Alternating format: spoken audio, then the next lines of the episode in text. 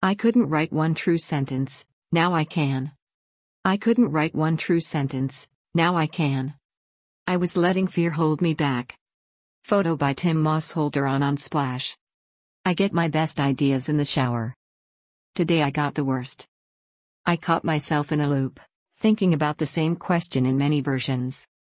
What would happen if my coworkers read my articles? What would they think of me? Would they think less of me? Make fun? Shame me? I held my razor in my right hand and let the water rinse the shaving cream I just slathered on my legs. It was a paralyzing thought. My writing grew during the quarantine, and I feel guilty for admitting it. But it took a virus and a forced homcation to realize I needed to stop listening to that voice. But this was not an easy feat. It is still a work in progress, and I think it may be this way forever and always. With its domineering tone, it forces me to listen to its scary warning. It's sneaky, too. When I least expect it, it seeps inside my head. Like today, while in the zone shaving a month's worth of hair growth. It's always a warning. Urgent, too. Forcing me to stop and pay attention. Perhaps this is not a good idea, it would say. Or what would your family think of this? It would remind me. Last year I wrote about a teenager in love with her best friend. The voice was not there during the drafting, but when I opened the left side of my brain to edit, it shouted. What if your friends ask if you are gay? When I passed the invisible line to danger, it would warn me, and I would step back. I didn't want to step on a landmine, and it kept me safe. But safe writing is boring writing, and no one reads boring writing unless it's required reading. I embodied white women when I read books in high school. Sometimes white men. I could see parts of my personality in them, but never my body. Nonetheless, I wore the ill-fitting costume long enough to finish the story. The books in the library weren't any better, and the outfit itched just as much, and it was tight too, but I needed the books, and I wore it long enough to escape my reality in them. The women in these stories didn't have curly hair like mine. Not the kind you can't comb once it's dry, and without product would morph into a brown halo. They didn't have my misaligned eyes, theirs weren't even brown half the time. They were blue or green. The paler, the more beautiful it seemed. None of them had my hairy arms. Theirs would be smooth and light. When they disrobed, their nipples were not dark like mine. Rosy pink was beautiful, it seemed. But I read and traveled away in my head, all the while thinking beauty was something that did not reflect in my mirror. Growing up, I always thought angels were beautiful. I would see pictures of them in my grandma's walls and candles with offers of copper pennies in front of them. With long locks and big swords, the combination of feminine and masculine made them a sight to behold. Every time I passed them, I looked. They were beautiful, I thought, and strong. I wanted to be like them, I've always had. Is it so hard to believe that, like them, we look at the soul when we fall in love? That perhaps our bodies embody much more than the biological sex, and our hearts are much more complex and less straightforward than we think?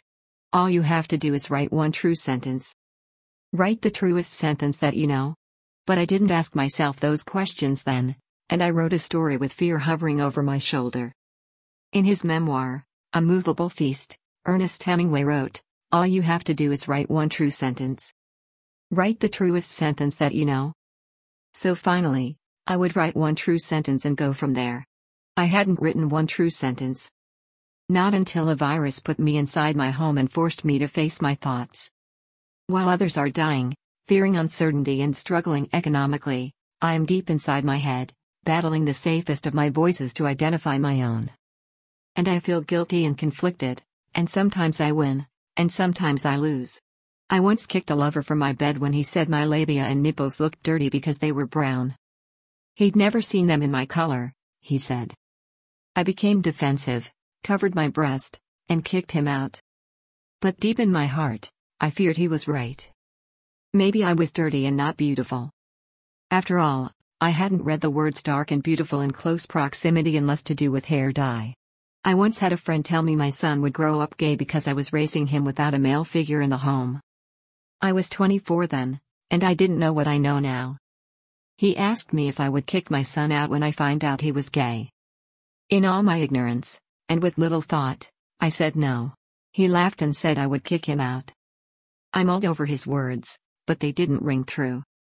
I didn't know about love is love, but I knew my love for my son was unconditional, and nothing could take it away. Before, my writing was barely making a ripple in the water. Yet my experiences puncture deep cuts, sometimes touching bone. I know now if it doesn't bleed, it's not true.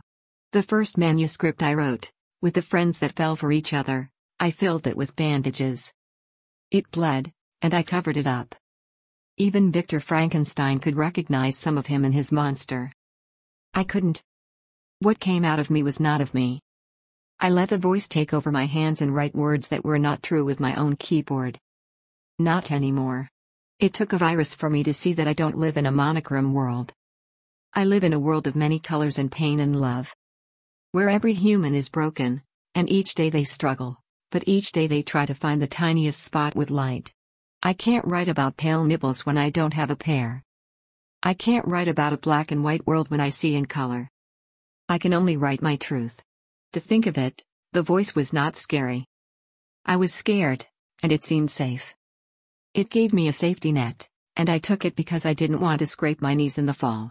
Today I caught it and stopped it before it went on a tangent with the incessant what-ifs, and I shrugged my figurative shoulders and said, I don't care. I don't care, and I repeat it till it's true, and I write the truest of sentences and go from there. I know they are true because my heart races, and scars hurt. But I don't stop to put a bandage, I continue to write, and let it bleed on the keyboard. And my words are beautiful, and they are strong. And I remember the angels with their long locks and big swords, and I write about my broken world. And I'm not afraid anymore.